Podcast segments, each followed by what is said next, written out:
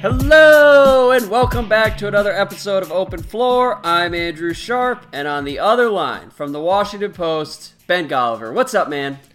Not too much, Andrew. It's amazing, just like clockwork, how after the All Star break, everybody goes into like, you know, deceleration mode, hangover mode. You and I were kind of in that groove Yeah, we after the, the, Duke.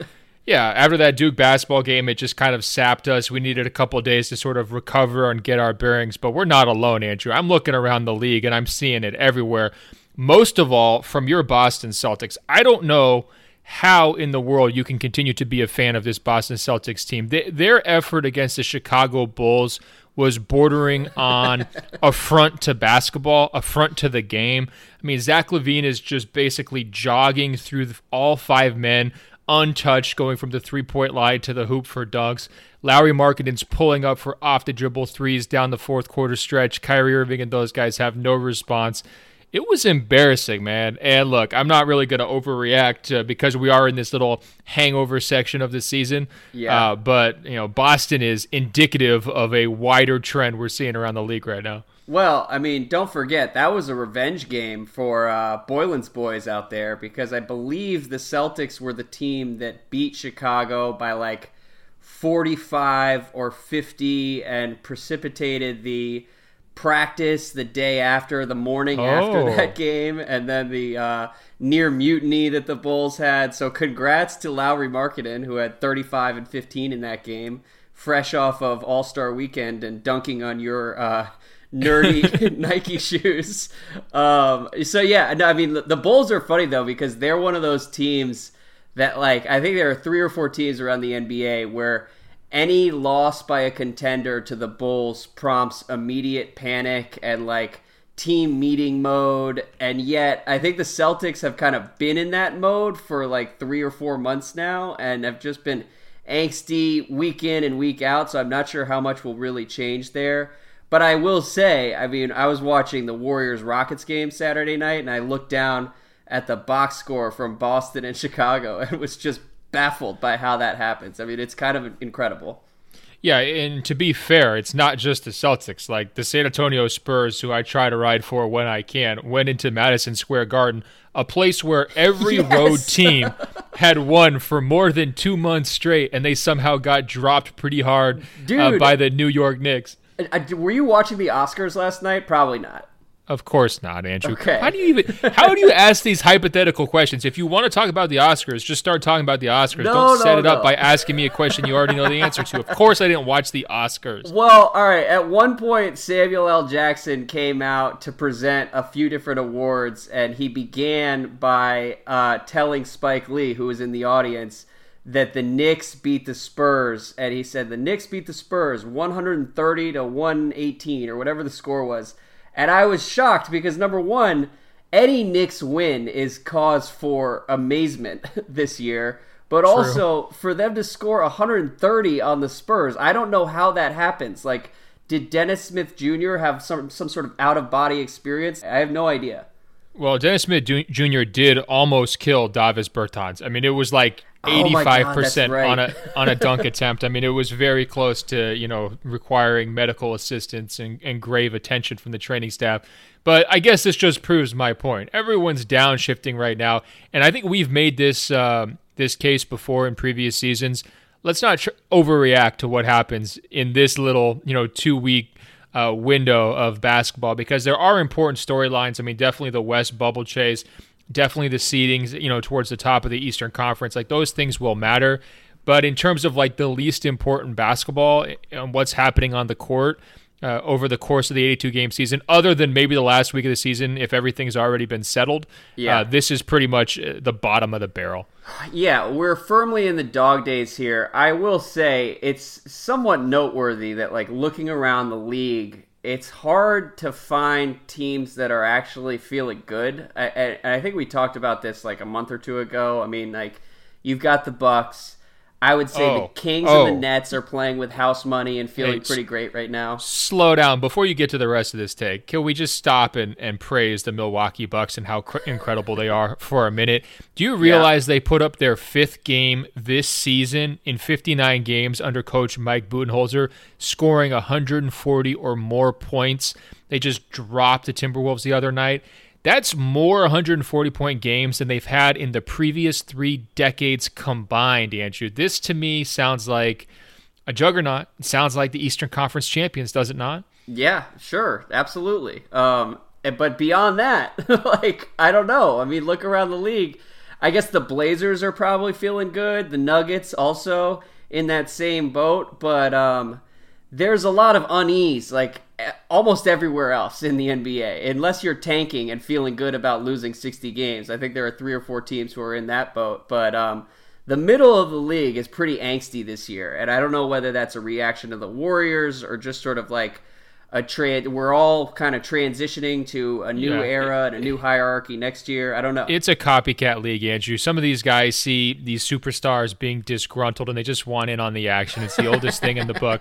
I'm watching somebody's IG story. Oh, that looks pretty amazing. I want to go do that. That's that's all it is. I I'm mean, jealous of your unhappiness. Okay. No, I, I really think it is like LeBron and Anthony Davis and Kawhi Leonard are real trailblazers in terms of wearing their negative emotions on their sleeves here in the last 12 months.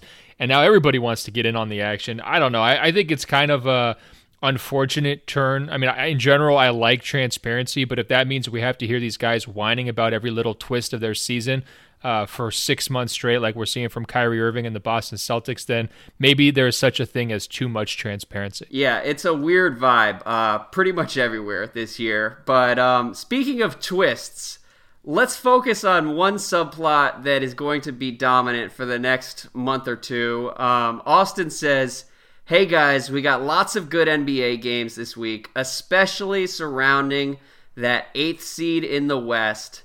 So, how do you guys see things shaking out out there? Um, so w- what's your take? What do you what, what do you see right now as you look at the final spot in the West? And I guess we could throw the seventh seed in the mix too, because it's it seems like there are five teams fighting for two spots at the bottom of the West.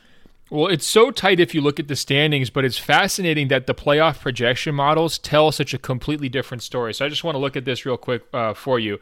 On E ESPN's playoff odds right now, the Spurs are at 89% to get in. The Clippers are at 82% to get in. The Kings are at 17% to get in. The Lakers are only at 6% to get in. If you go to basketball reference, uh, you're looking at the Spurs are at 79%. The Clippers are at 79%. The Kings are at 34%. And the Lakers are at 5%. So that is absolutely not what we would expect if you're just, you're, you know, conventional wisdom is going to say, oh, LeBron's going to make it. He's going to pull these guys through. And I Yeah. imagine that those odds are being tilted by the fact that they played so poorly without him that they're going to look worse to models and worse on paper than they actually are. Uh, Well, you know, that being the Lakers. The other question I had though, because I saw those same odds, I and this is one where I truly don't know how it works, but are they factoring in the changes to the Clippers roster that happened over the last couple weeks? Um, most likely not. There may be some recency adjustment there. I'm not sure, but I think a big thing driving it is actually the strength of schedule. Because if you look at that in terms of who's got the toughest remaining games, Yeah. the Lakers have a significantly tougher closing stretch than do the Clippers or the Kings. The Kings of those three teams actually have the easiest, but the Lakers have to play the Bucks twice, the Raptors, the Warriors, the Nuggets, and the Thunder. You know that's no joke. Meanwhile, the Kings get to you know feast on uh, the Phoenix Suns, the uh, the Knicks twice, the Cavaliers, the Bulls, and of course you know one of the worst teams in the league, the Washington Wizards. So I mean, there's a real disparity there, and I, I think we've reached the point where like my blind faith in LeBron, Andrew, is really being tested. Yeah, I mean beginning the way they.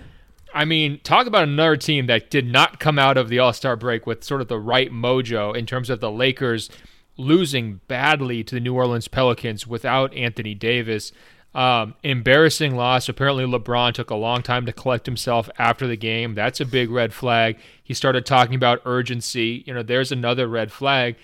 And he said he was going to activate playoff mode. Well, can I see it on the defensive end, LeBron? Can we activate, you know, playoff level finals MVP chase down block level LeBron on the defensive end to really provide some leadership yeah. uh, to go along with the offensive, uh, you know, stat accumulation. Because to me, that's the missing element in, in terms of the consistency of the Lakers. If they don't play better defense, and by the way, they can't expect Lonzo to be the guy who comes back and fixes it because it doesn't sound like he's really that much, you know, that close to being ready to go. And I think he would help them a lot because yeah. Rondo has been a really rough watch but he could be a week, two weeks away, and they can't expect to just kind of like bide their time. I mean, they've got to stack up victories right now.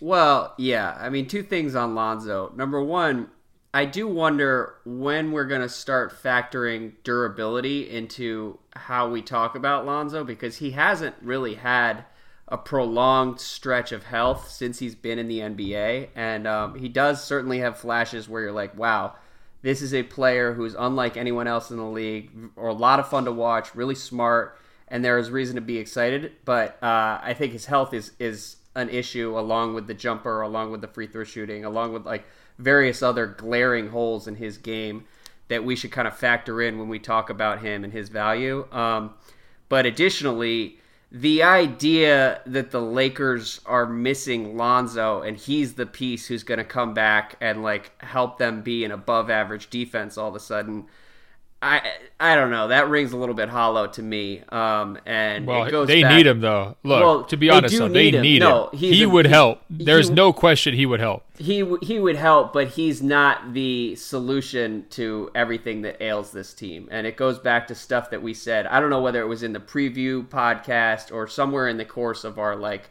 30 days of NBA previews. I believe I said that you know I don't see LeBron being on an above average defense for the rest of his career just because of the way he's wired these days in the regular season. And I think we're seeing that come to fruition. And um, and it's certainly he's he's not the only problem because there are other guys you can look at that roster and be like, they're not going to guard very well and they're going to have some issues. Um, but LeBron is no longer the guy who can help solve those problems on defense. And I think that's just a factor of aging and his mortality. And that's part of what we're seeing this season he can play better defense than he's playing right now. That's my point. And we've seen yeah. it in recent postseason runs. And I think he's got to just start realizing it's going to be a disaster for him and the Lakers if they miss the playoffs. They've got to at least make it, even if they get run off the court by the Golden State Warriors, which would definitely happen. I mean, that would be a sweep with an average margin of victory, probably somewhere between 18 and 68 points.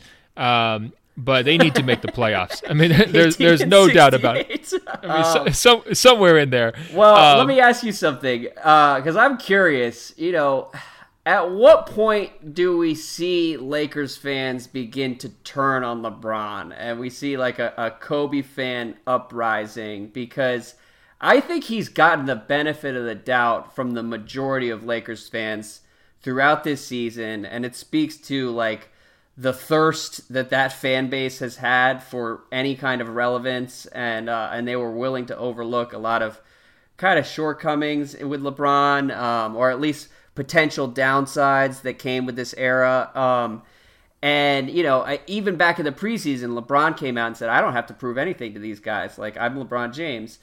I, I wonder how long that is going to last because at some point people are going to turn around, and I think it started this weekend where he he questioned whether basketball was the first priority in in the lives of guys like Kyle Kuzma and Brandon Ingram and like the rest of that team.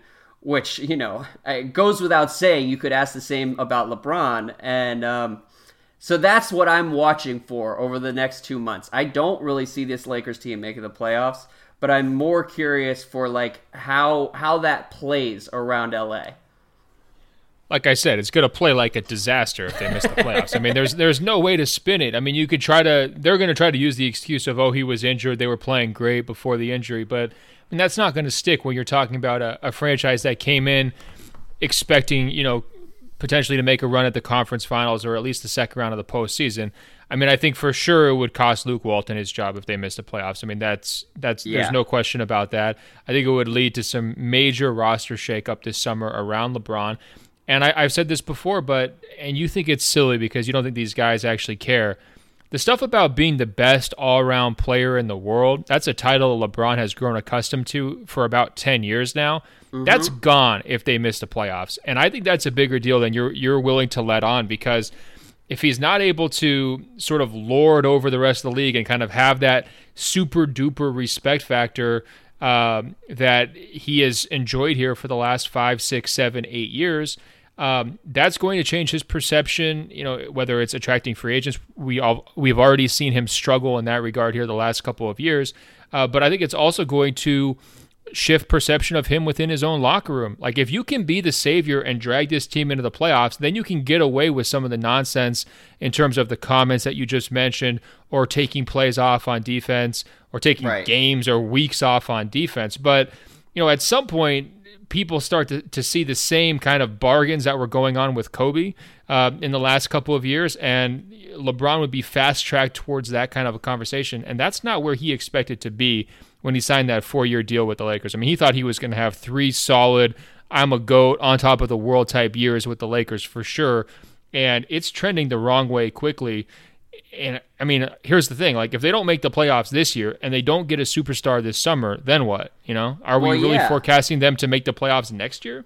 And the Lakers made a lot of those bargains with Kobe after he won five titles out there, and so uh, and had hundred percent like fan fan uh, appreciation, right? I mean, exactly, yeah. yeah. And and I understand why fans would have stood by Kobe through all that because it's like, look this guy won five titles. We're willing to live through a couple kind of twilight seasons that are more depressing than they are thrilling, and that's fine. Uh, but if that happens with LeBron, I think the conversations are going to be a lot more complicated. Um, but that's well, this is why I brought up the jersey retirement and the statue and all that yeah. stuff because he's getting like, the, the mini statue next to Kobe, and it's going to be great.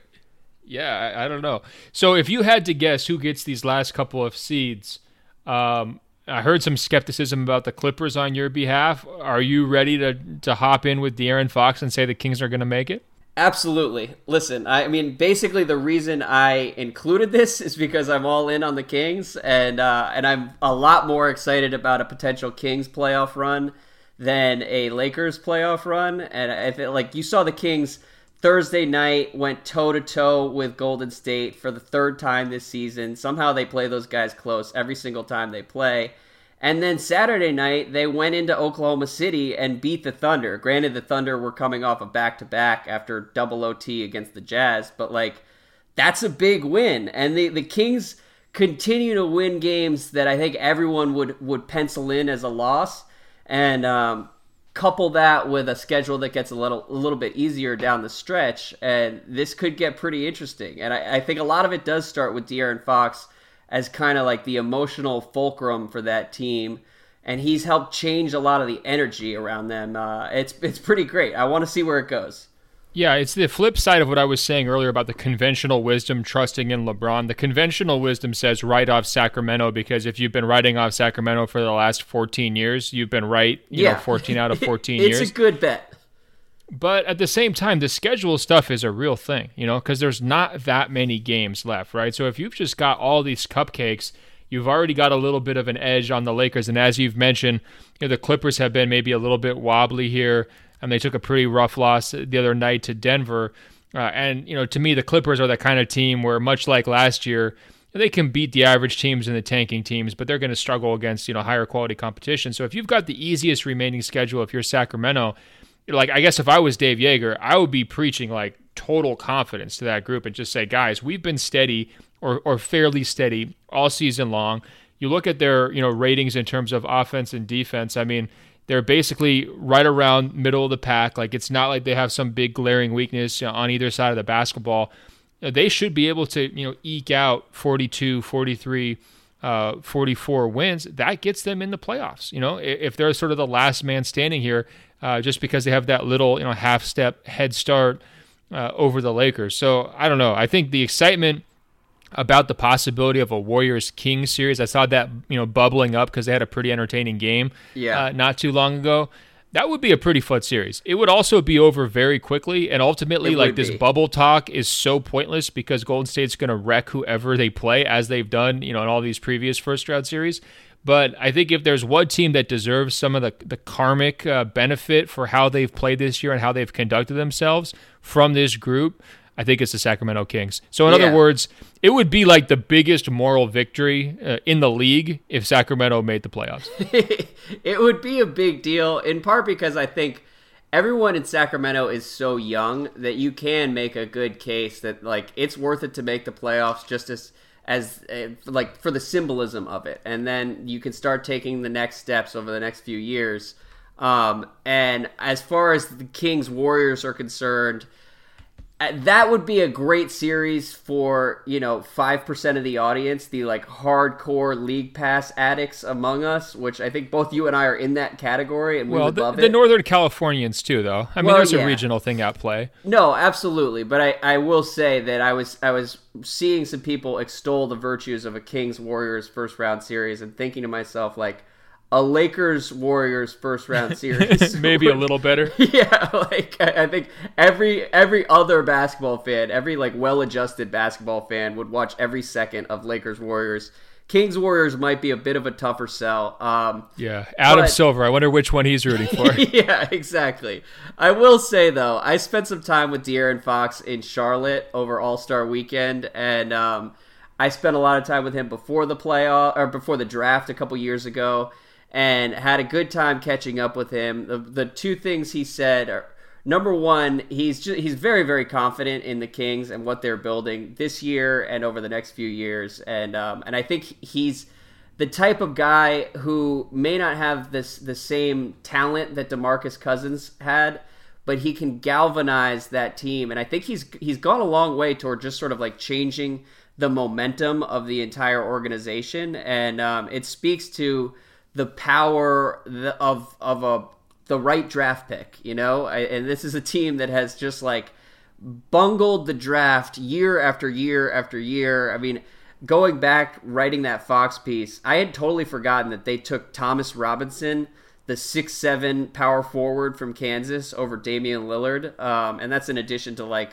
Jimmer Fredette over Klay Thompson and Kawhi, Ben McLemore and Nick Stauskas in the top hey, 10 we were we were trying to be happy for the Kings no. fans. Why are you doing this? I mean, this this could go on for an hour and a half. Be careful, it's, man. It's don't true. don't wade into this water. We don't need to relive too much Kings draft history, except to say that they got it right with De'Aaron Fox, and it's been very cool to watch it play out. And um, and you know, I think they may have gotten it right to a degree. Look, they're never going to live down passing on Luka, but Marvin Bagley is also really good and has gotten better almost week by week this year. And, um, you know, he put 28 on the Warriors on Thursday.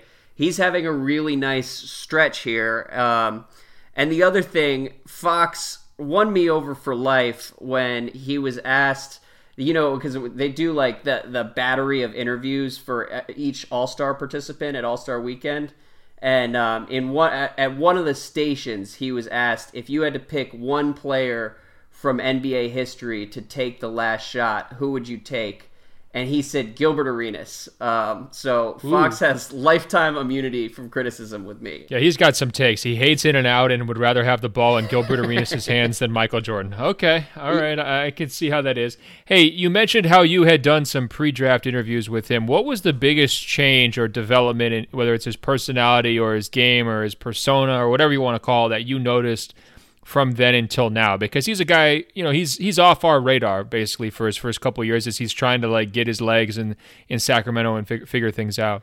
Yeah, as far as the biggest change, I think um, the the changes in his game and and it speaks to kind of the work that he's put in and a jump that he's made shooting that I, I don't think a lot of people envisioned for him in part because it just doesn't happen very often when guys talk about like developing their their outside shot and, and, you know if he gets a jump shot like there's a whole category of guys throughout NBA history who never quite get there but if if they could hit from 30 for 35% from outside you could see them being a star.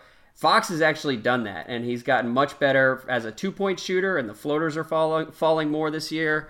Um, so I think that's that's the jump and as far as differences in who he is like he's always just been a pretty authentic dude uh, who is very confident in himself. And um, the thing that is has changed the most though is like before the draft, we were talking about where he wanted to be, and some of it was kind of off the record, but he really wanted to be in Sacramento. And at the time, I remember sitting across from him being like, all right, man, like, good luck. I'm not sure what you see in the Kings or who is advising you, but like, this seems like something you might regret.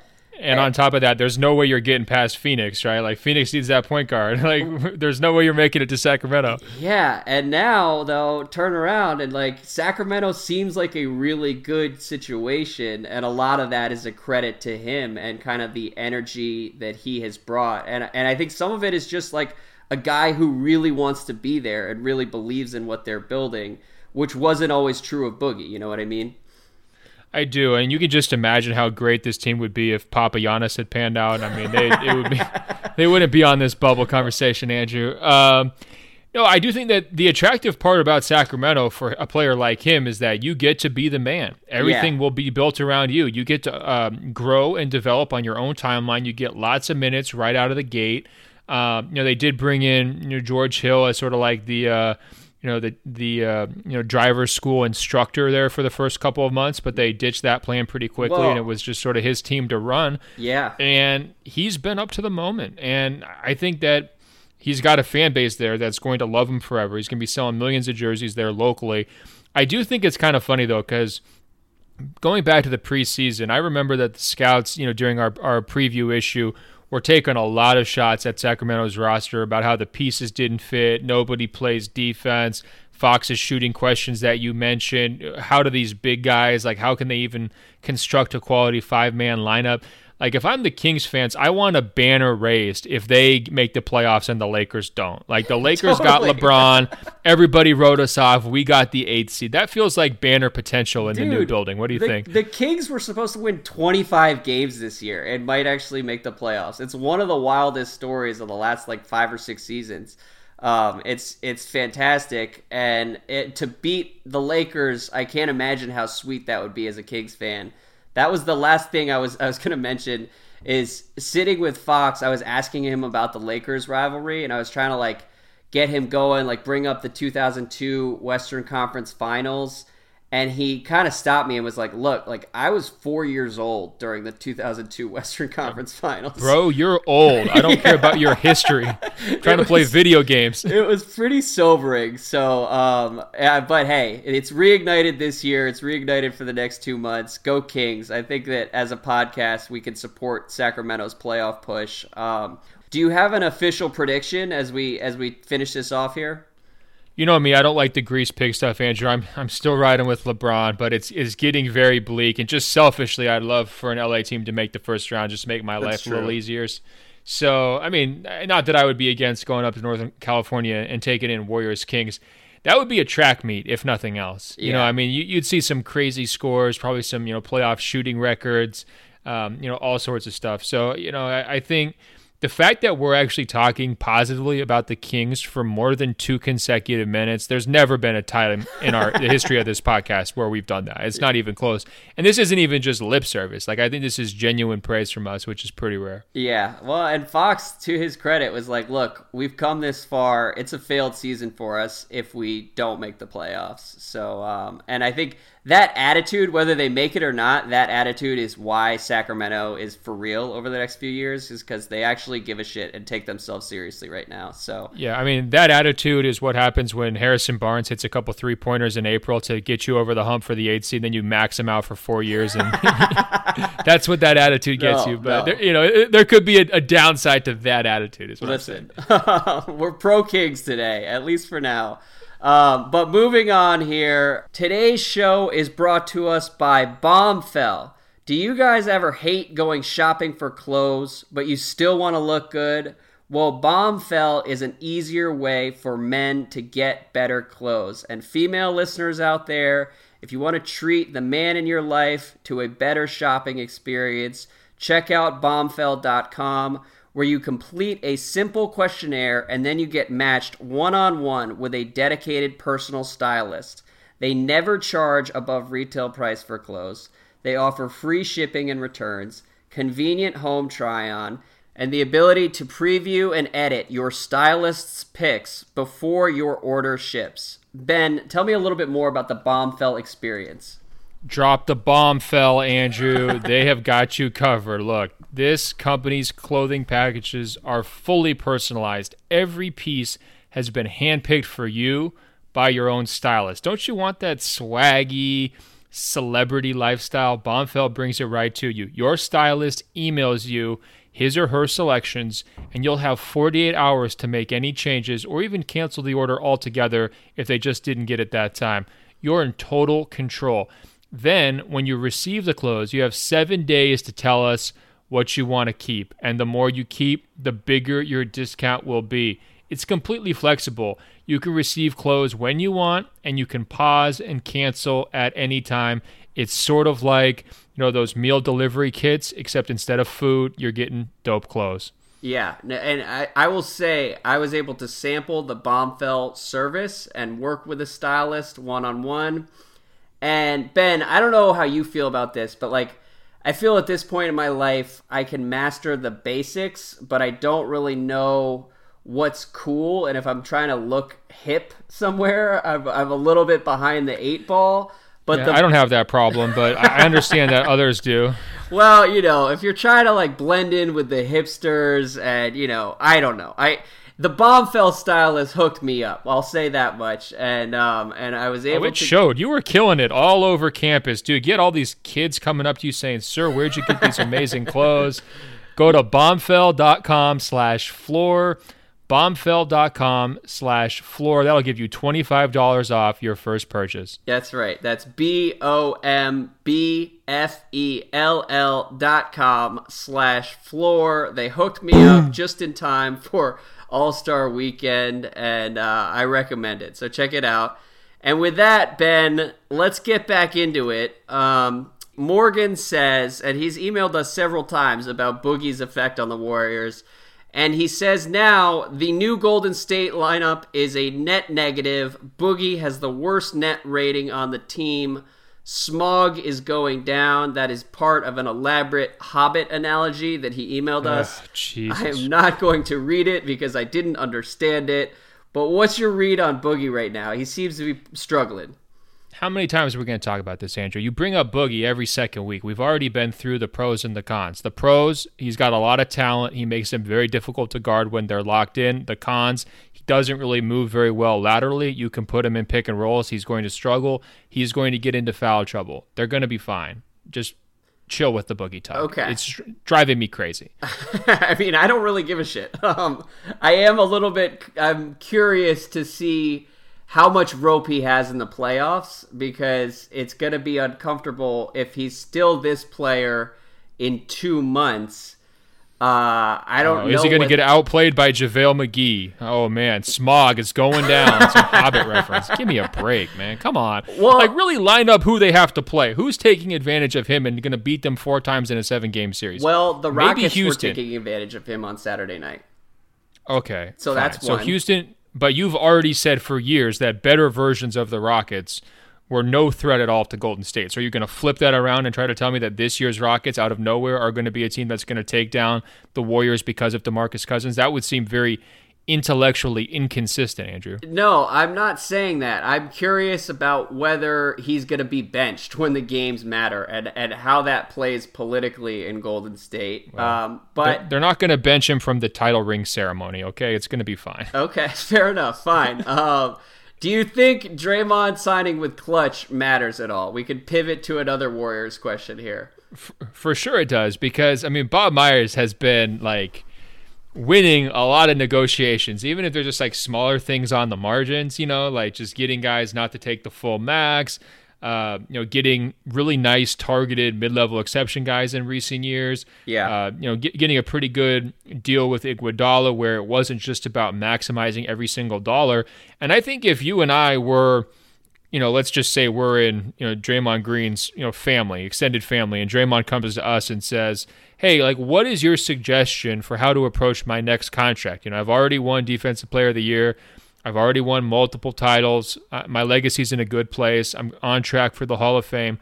What should I do with my next deal? Don't you think that both you and I would look at him and say, Hey, Dre, get every dollar. you know what I mean? Like sure. really brass tacks this negotiation because you know at this stage of your career after this next negotiation, your earning power is going to be severely limited. It's going to be uh, you know in a much less healthy place than it is right now and that's the clutch mantra, isn't it? I mean, basically get guys paid as much as possible and, you know, approach negotiations not as buddy buddy, oh, you know, yeah. Bob Myers, you guys took care of me, so I'm going to take care of you. Let's all make this deal. And I think for Draymond individually, I think it's the right move, especially if KD leaves. I mean, it's going to be time for him to uh, get a bigger slice of the pie. And I also think like Draymond would make a lot of sense in the Lakers too. We just spent 10 minutes talking about how bad their defense is. Um, you know, bailing on Golden State for the for the Lakers and just like taking his uninterrupted game to the next level down in Los Angeles wouldn't be the worst career move either. So if I'm if I'm the Warriors, I hate this development. I'm I'm I'm nervous uh, already on top of being nervous about Kevin Durant, and I think it, it will wind up paying off for Draymond. Yeah, it's going to be really interesting because I could see Draymond, and this is this was true even before he signed with Clutch, which uh, others have said was in the works for several months and even as as much as a year.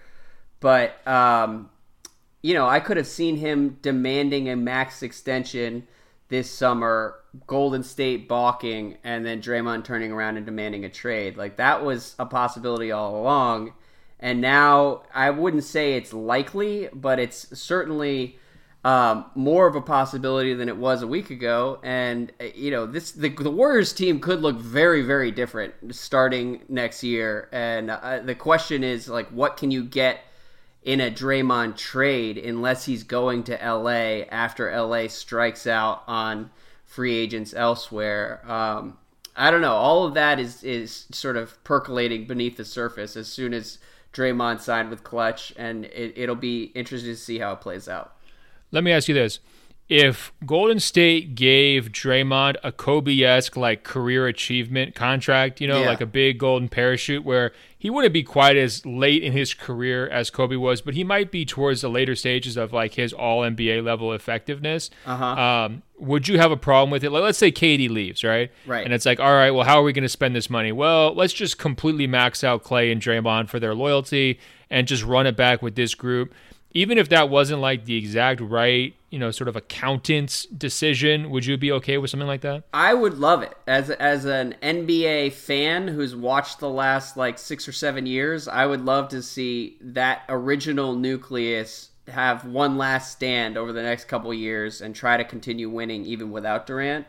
It doesn't seem like that's the direction that Golden State's management is going to want to go, though. I think they want to win over the next five or ten years and extend this window as they move into the San Francisco building and like continue to own the sport. And I don't know if paying Draymond 150 million dollars is the way to do that and uh, and that's part of why the standoff is going to be so interesting. And, and, you know, I talked to to Sam. Um, I don't know if he would be comfortable with me divulging this, but he said like part of it's him, never stopped you before. It, it You're always reading people's text messages on this podcast. It's just shameless, but continue. Well, well, no, I mean we were talking about Draymond, and he said part of him as a Warriors fan would be more comfortable moving on, so that like the title nucleus remains intact and they don't have to live through the down years as Draymond's body breaks down and like they can always cherish like the years they had together where they were unbeatable and then everybody kind of goes their separate ways this summer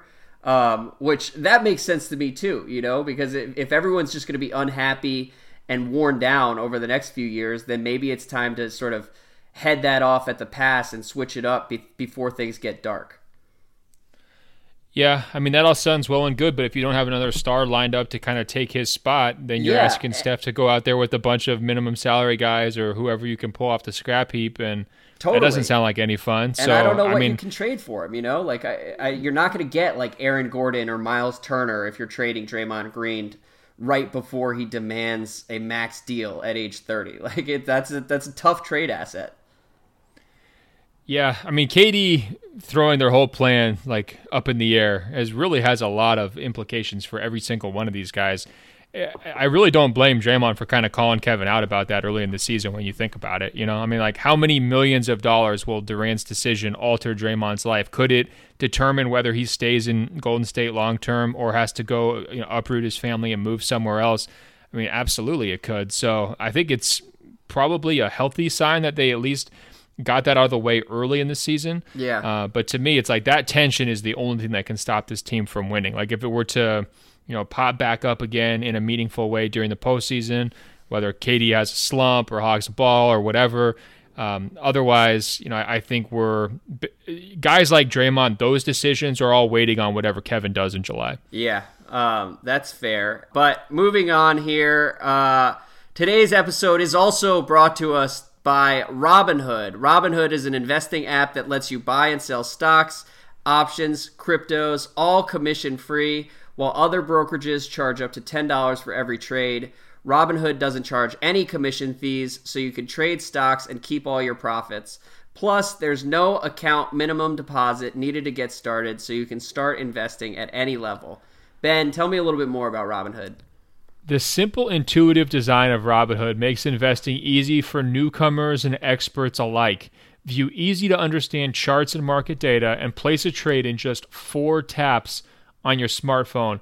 Tap, tap, tap, tap, boom, you did it. You can also view the stock collection, such as 100 most popular, to sift and sort through uh, potential stocks that you might want to invest in. With Robinhood, you can learn how to invest in the market as you build your por- portfolio.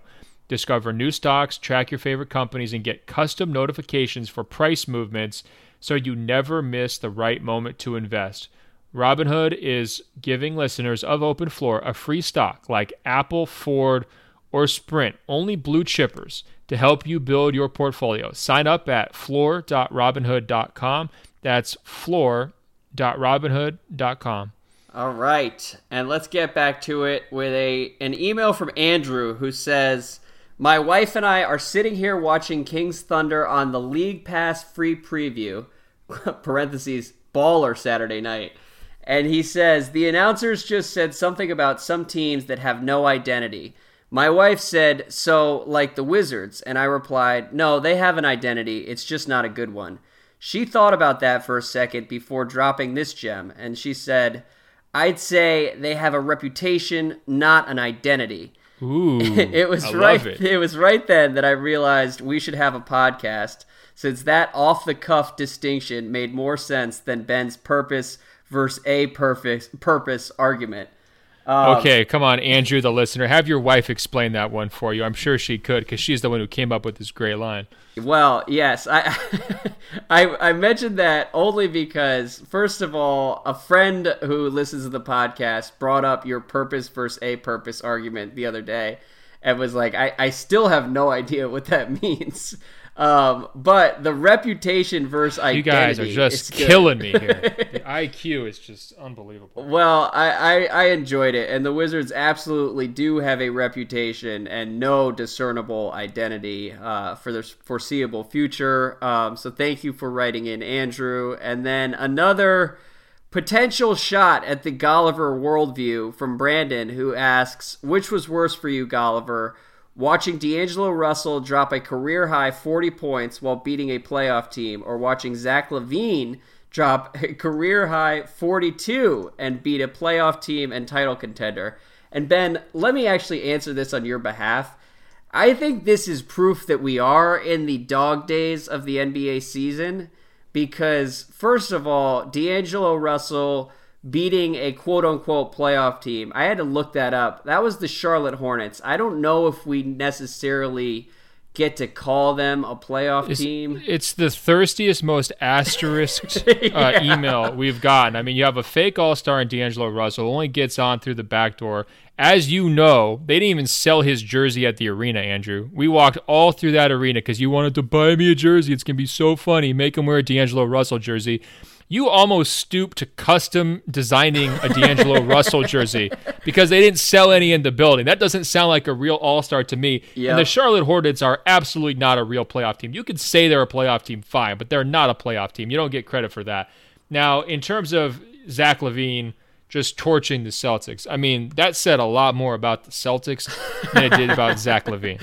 Yeah, well, and also a playoff team and quote unquote title contender. I don't know. Maybe it's time to start rethinking the Celtics as a title contender because I swear to God, after half of these Celtics losses, I look at their box score and, you know, Kyrie always gets his numbers, but outside of Kyrie, you look up and down the roster and it's like, I don't know how many of these players are actually good. And I think, uh, the idea of them as a super team is is tough and, tougher and tougher to sell to people. So, congrats to Zach LaVine, but let's not go overboard. I'm still upset here. Do I have to explain the purpose versus a purpose thing again? like is it is there ever a way where I'm going to be able to get through to you, or have you just shut your mind down completely so you can't understand it on purpose? It's driving me crazy. Well, I, part of the problem is that I love it because it's just gibberish that is never going to make sense, but that you're going to believe in until the end of time. And so eh, it, you can explain it. I, would appreciate it if you can, but no, it's fine. I'm not even going to bother. Look, you can just live in your own little ignorance's bliss reality. The people who got it really got it. I connected with them. They might have needed mind altering substances to understand it, to get on my save wave wavelength, but for those out there who do get it, I, sh- I have a lot of respect and appreciation for it. there you go.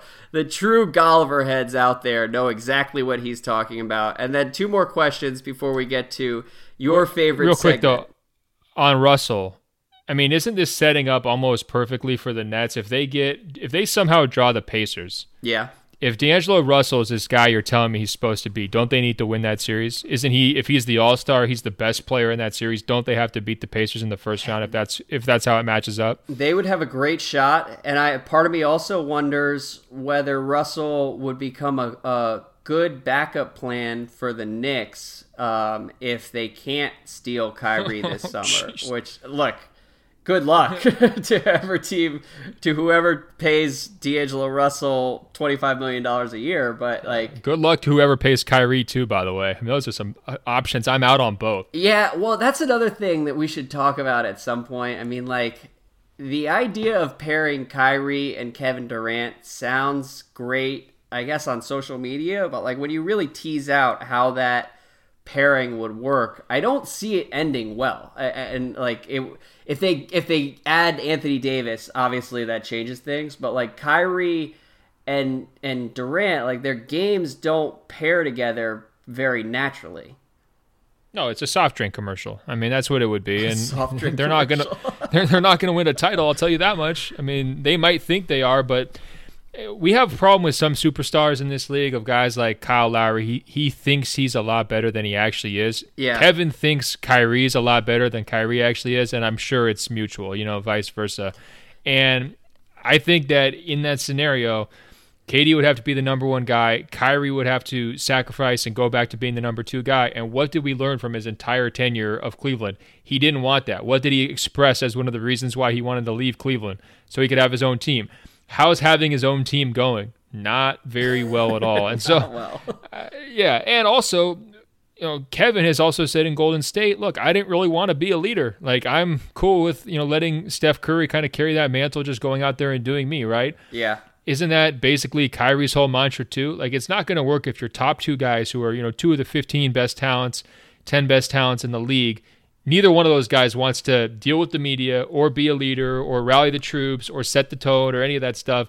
In a market like that there's no way that's going to work. Yeah but it would be fun along the way so i'm not against it. Um, it would, it would no it would be fantastic. I, we already said we're moving to new york to watch it but we're also yeah. moving we're moving for the car crash, right? You know, we're, potential. We're, we're shorting Knick stock at the same time we do that. Um, but moving on here, Dave says, Andrew, I'm a Syracuse fan, and I can't believe I have to stand up for Duke fans.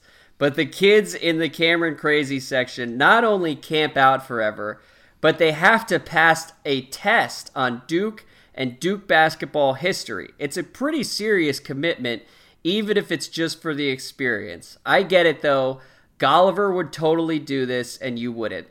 And I think that's uh, pretty. Finally, a truthful and accurate email. You've been reading some terrible ones today. Good job. I'm, it's I'm a proud. pretty accurate perception. What can I do? We haven't gotten very many good emails. It's a boring time in the NBA season. Uh, and Hey, don't throw the listeners under the bus. Unbelievable. It's my job to blame you and your job to take the blame. No, I'm kidding. Guys, email us openfloormail at gmail.com. Yes. Openfloormail at gmail.com. Hey, Andrew, do you think the Duke basketball history test, they asked them which years they lost to UNC or no? it better. And all I can say is the idea of a test to get into a stadium is even dorkier than I thought the Cameron Crazies were. Um, did you see? I posted a, a photo of their cheer sheet from, from Wednesday night, and that was even dorkier than I could have imagined. So I stand by everything I said.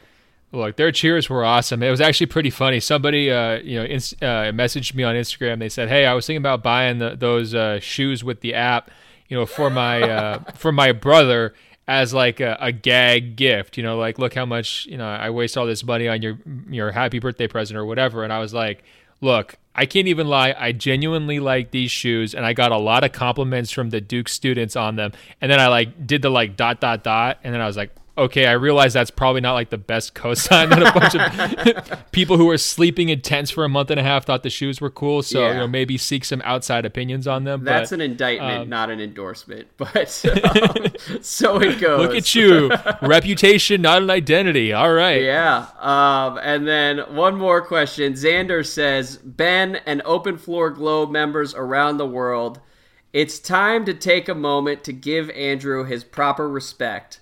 This, Oh, th- boy. this man is a I'm usually against fan. this on principle. I don't know where this is going. Yes, well, he says this man is a Wizards fan, along with the Celtics and Bucks and a couple of other teams I'm probably missing. He's a husband, a pretty good writer at a well-regarded sports company, and a founding member of Giannis Inc.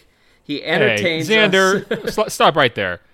You're a good writer, not pretty good. Come on. thank you, thank you. And uh, I'm a co-founding member along with you of Giannis Inc. Um, and he says he entertains us at least twice weekly with some fire takes, along with being generally right about all the big things in the NBA. Well, well, But he says all of that pales in comparison to his greatest achievement of all, all caps, bringing down Robert Kraft and his prostitution ring in disgusting Florida.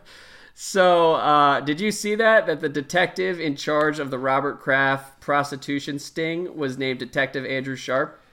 Not only did I see that, Andrew, I, I got it from about 65 different listeners, and they sent me the press conference video of Detective Andrew Sharp addressing the media. They all were saying, making the same joke, boy, Andrew doesn't look like he does in the pictures that you post. What's going on here?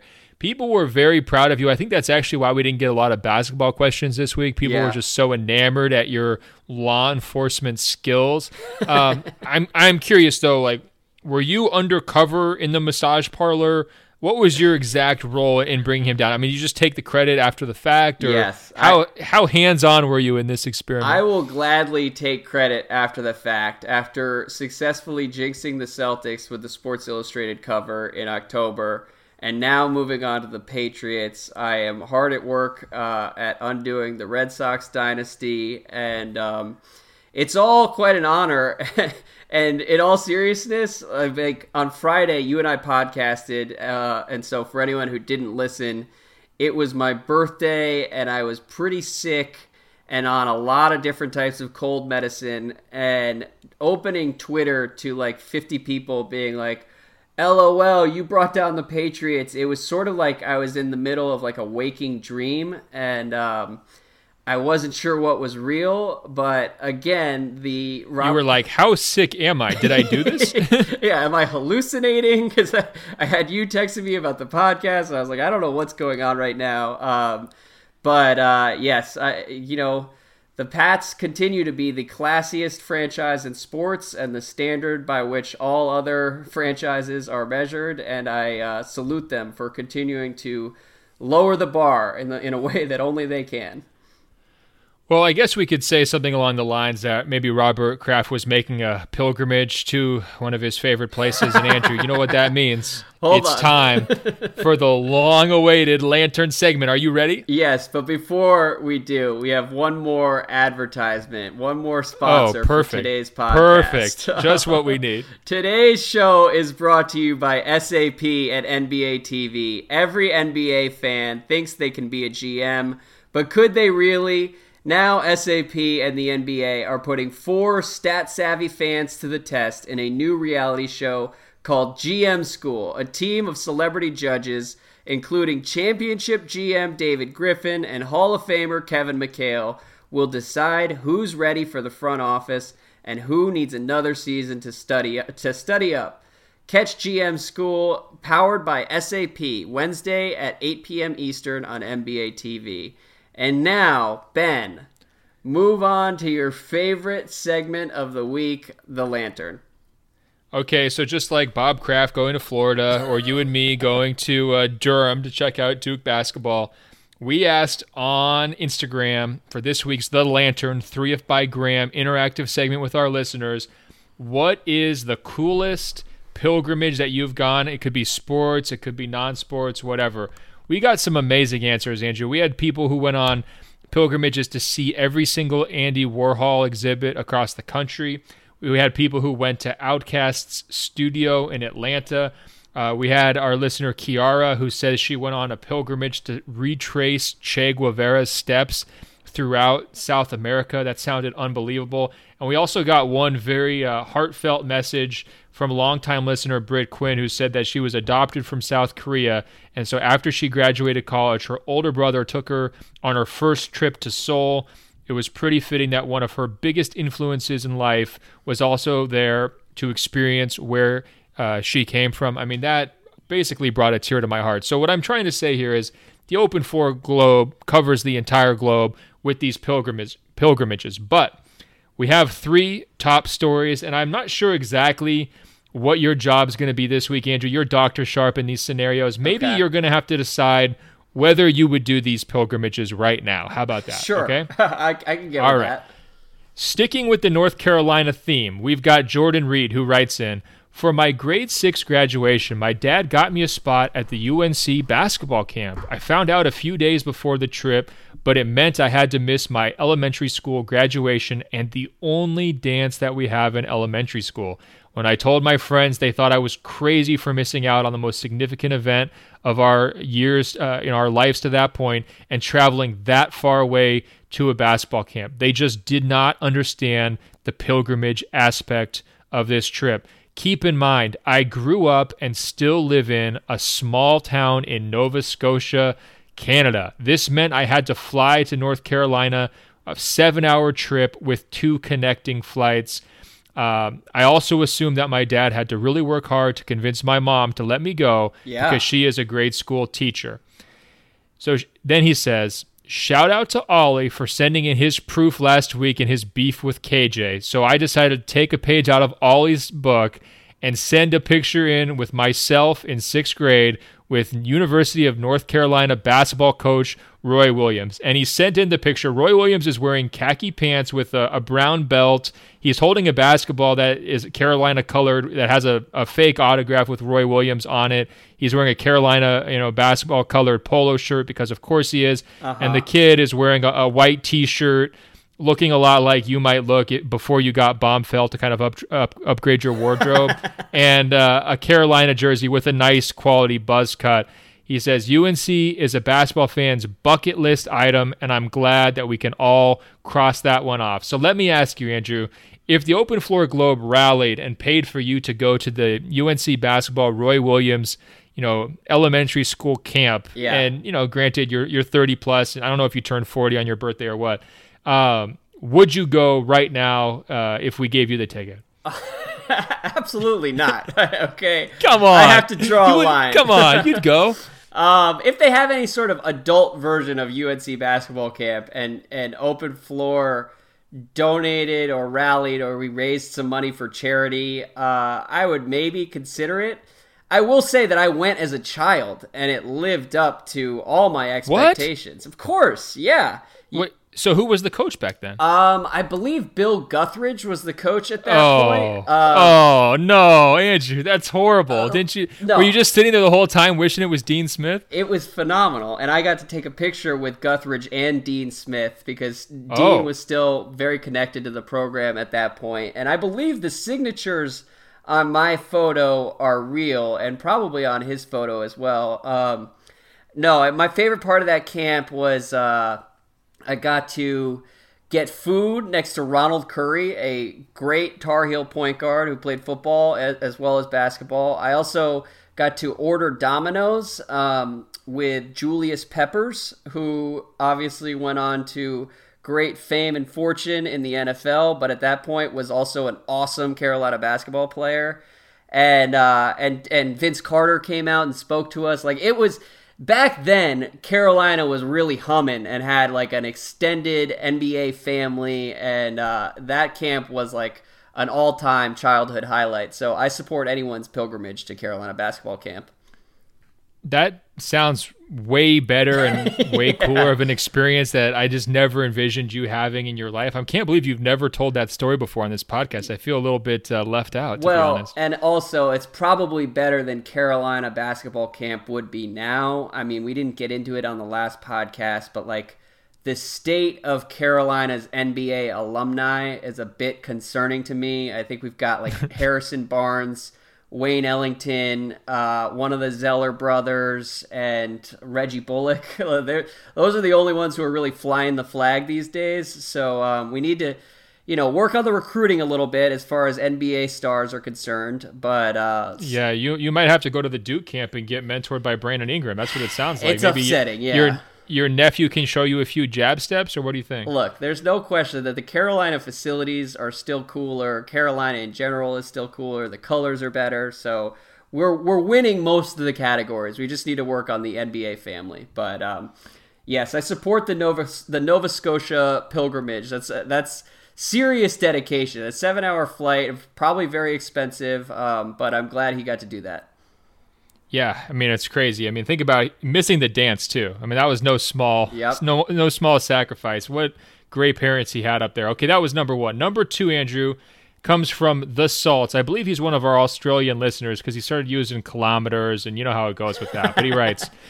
The longest pilgrimage I made is roughly 17,600 kilometers, all to watch a couple of SEC football games. I attended the vastly underrated University of South Carolina for a study abroad semester in 2014, and it's fair to say, much like Andrew and Taco Bell, I became instantly addicted, and now I very much consider myself an SEC elitist, which is a superior position to even the Western Conference elitists. uh, his uh, mate and also Open Floor Globe member Coe decided that he would also go to the University of South Carolina on a study abroad trip. As soon as the Salts found out, he decided to drop everything, skip a university exam, and make the 25 hour journey back to my beloved Williams-Brice Stadium for the first football game of the season. Along the way, who did he bump into at the Dallas airport but none other than DeMarcus Cousins. Wow. This was during the King's Day, so he was looking very grumpy and in no mood to interact with the general public. yeah, sounds about That's right. his default setting, absolutely. he says, like Ben, I do consider myself a win connoisseur. So when I was stateside with Coe, we decided that after we saw the University of uh, South Carolina football game, they should drive a further six hours down to Tuscaloosa to see the infamous 2015 football game between Alabama, and Ole Miss. So, Andrew, the reason why I bring this up is after our very successful college basketball road trip, are, are we going to have to expand? Are we going to have to do open road part two and do a full driving tour of the southern United States to catch a bunch of football games at some point here in the next few years? Um, I don't know about a full driving tour. I will say that I when I was in college, I used to joke about wanting to go do a semester abroad at an SEC school. So um, I'm envious. What a Yankee take from you! Unbelievable. Really, yeah, it is absolutely a Yankee elitist take, but I think it would have been a lot of fun. Um, so I'm envious of uh, the Salts or whatever his real name is.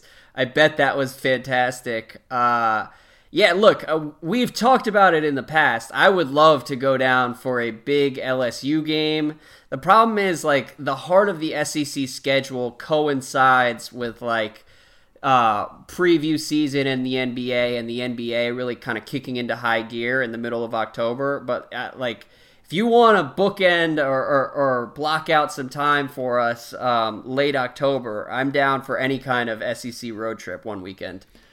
It's good to hear that, Andrew, because one of the reasons why I brought this up is because you actually you were sick, but you left me hanging during the South Carolina portion of the road trip. And you know how road trip stories are kind of like fishing stories; they just get better and better with age. The part that I didn't tell the listeners about the road trip from last week is that I took a detour to South Carolina by myself because I just needed to get a magnet from one of those from South Carolina because I'd never been there before. I picked out Myrtle Beach because I knew they'd have magnets, and uh, it was it's a beach town, so it's completely empty. It was basically a ghost town. I was all by myself. I sadly rode to the top of one of those Ferris wheels so I could like look out over the city. Again, all by myself. The whole time I'm just thinking like, man, I wonder if Andrew's really sick or if he just bailed on me. Yeah. So I guess what this is actually is a standing uh, invitation to the Salts. If you're ever headed back to the uh, University of South Carolina, my first South Carolina experience was not nearly as good as yours. So, you know, maybe please save me, and, and your presence will help convince Andrew that it's actually worth to uh, worth it to cross state lines. Yeah, I, I, can report that I was really sick and still am a little bit sick, but I that South Carolina detour would have been a tough sell regardless for me. I admire your dedication. I also like that like most people don't know that you are trying to hit all 50 states and have a magnet from all 50 states. So you saying like out of context, yeah, I just needed to go down to South Carolina and find a magnet. yeah, I hope so. you sound like an insane person, uh, but I did you like the magnet I got though? Uh, I sent you a picture of it. It said "Southern till I die," and it had a guy with a Confederate shirt. Yep. And it was like really a, skull, a skeleton with two guns. I mean, that just really summarizes everything I'm about, doesn't yeah, it? absolutely. That's you. Southern till you die. it's proudly on my refrigerator. Okay, the third and last one. And by the way, uh, honorable mention to the guy who puked on the Abe Lincoln Monument at age three after having too much Jello, and then made a pilgrimage back to the Abe Lincoln Monument to sort of I guess, get right with the world. yeah, exactly. Uh, number three, though, is from Spencer Brown. He writes Summer 2017, my wife and I made the national park pilgrimage of all national park pilgrimages. I was just starting medical school in the fall, and being huge national park heads, decided to see as many parks as we could. In April, we bought a 2006 Honda Odyssey minivan, removed the seats, and built a bed with storage underneath. We quit our jobs and moved our stuff from Chicago to Salt Lake City and departed from there. For the next three months, we lived in the minivan and drove from park to park, enjoying the best stuff the U.S. has to offer. When it was all said and done, we had visited every national park in the contiguous United States, plus Banff uh, and quick stops in Canada and Mexico, driving a total of 25,000 miles. We summited Long's Peak at 14,259 feet, descended to Badwater Basin at negative 282 feet, climbed rocks in Yosemite, and saw the first sunrise in uh, the first sunrise in the U.S. on the longest day of the year. Easily the greatest thing I've ever done. P.S. He writes, when you're ready to make your own extended national park pilgrimage, Salt Lake City is the perfect staging area. Plus, to a f- fellow true national park head like yourself, the van is available to borrow anytime. Andrew, so are you willing to drive 25,000 miles with me in a 2006 Honda Odyssey minivan to crisscross the country to see this beautiful outdoor parks that, that our country has to offer? What do you think? Uh, absolutely. I, I, think that's the plan for what? The, the 2023 lockout when we are. Wait, are you serious? Sure. Why not? I mean, look. Don't, Andrew. Don't play with me. Don't play with my heart. This is amazing. This, I thought for sure that was going to be an absolutely not. Are you serious? Well, no. This is like when I committed to the Jordan pilgrimage back in July, and only half meant it, and in my head was like, "What the hell are we even talking about here?" So I'm not fully committed, but I am enthusiastic, and it sounds great. I honestly, when you were reading it, I was like, I don't know any time in my life when I would be able to pull that off. Um, but perhaps we, we, look. There's a real shot that we're to have a lockout in three or four years, and maybe we'll have a, a month or two where we can just kind of like go off on a journey, podcast from the road. Maybe maybe the podcast will be even more popular then, and um, we'll be able to just like make it work through the lockout and do you know how when you're supposed to do the live podcast shows you do it in like really big cities so that like you maximize the number of people who can get there? Like you do it in la or vegas during summer league or new york or dc yeah. It would be hilarious to do a live podcast show like in glacier that's, like the hardest to reach place. That's what i was thinking. I was thinking a live podcast for like the the mountain lions and the bears and whoever else are in the various utah national parks that we would be hitting yeah, we straight up have like one fan and then two rangers who just feel sorry for us. You know, like they set the chairs up and they're like, "All right, we'll stick around and listen to these morons." Yeah, it would be pretty fantastic. I don't know, Andrew. That seemed like another high quality lantern segment to me. Brought to you by LinkedIn, as always. they don't really sponsor it, but I like to pretend. Can I Andrew, I, our listeners, hold on yeah. one second. I have one pilgrimage story of my own to share. Oh, a little twist. Yes, I love it. The best pilgrimage I've ever taken in my life was when I was 18 years old, and it was the spring of my senior year in high school. And it actually does involve North Carolina basketball because. Wait a minute. I think you might have told us this story. D- did I? I think so. I think it involved getting your PlayStation taken away from you. I don't want to spoil the ending. okay, well, all I can say is that I had followed that 2005 North Carolina basketball team since its inception, since Matt Doherty was recruiting Raymond Felton and Rashad McCants and Sean May in high school, and I watched them mature, and that was their junior year in 2005, and they made a run to the Final Four, and after they beat, I believe, Michigan State on the Saturday night to make the NCAA final uh, on the following Monday, I decided that I was going to skip school and take my family's car with a friend of mine down to North Carolina to watch the national title game in the Dean Dome. Um, and I did not know a single person at North Carolina, but we just kind of, it was a spur of the moment thing. We were 18 years old and stupid and uh, with very little responsibility. And so we just made the trip and wound up having the best night of my life watching UNC win the national title, partying with a bunch of strangers, jumping through bonfires in Chapel Hill. Didn't go to sleep until like five or six in the morning. And it was awesome. So that was my pilgrimage to celebrate the 2005 UNC title game. But then there was the back there was the backlash when you got home, right? I mean, your parents weren't feeling. I it. oh yeah, I was grounded for the for like six weeks following that game, um, and that's the best part. You know, it's all part of the experience. It was completely worth it though, so I have no regrets. I can confirm that when you went back to Carolina, not only were you getting a little misty in the Carolina Basketball Museum at like Sean May shorts and all the other, you know, memorabilia, but you were kind of walking around Chapel Hill, with this little gleam in your eye. Like, this is where I was. well, I was 18 years old and I escaped my parents for two glorious days in Carolina, you know, vaulted into basketball immortality. It was I mean, you, were, you were getting the feels. Because listen, like Chapel Hill in the spring is just about the best place in America, and I had never been in like a college environment before, and so you know, seeing a college on the day of a national title game is like the best possible time to experience any school. And so just the whole environment was special. And um, I remember booing Duke. They had a Coach K ad. Remember when he endorsed American Express and said he's more than just a basketball coach. I'm watching an entire stadium of Carolina fans like boo the shit out of Coach K during the title game was great, and so just top to bottom, an A plus experience. Um, anyone out there who is wondering whether they, they should make an impulsive trip to worship their favorite team, always say yes. You know, especially if you're 18 years old.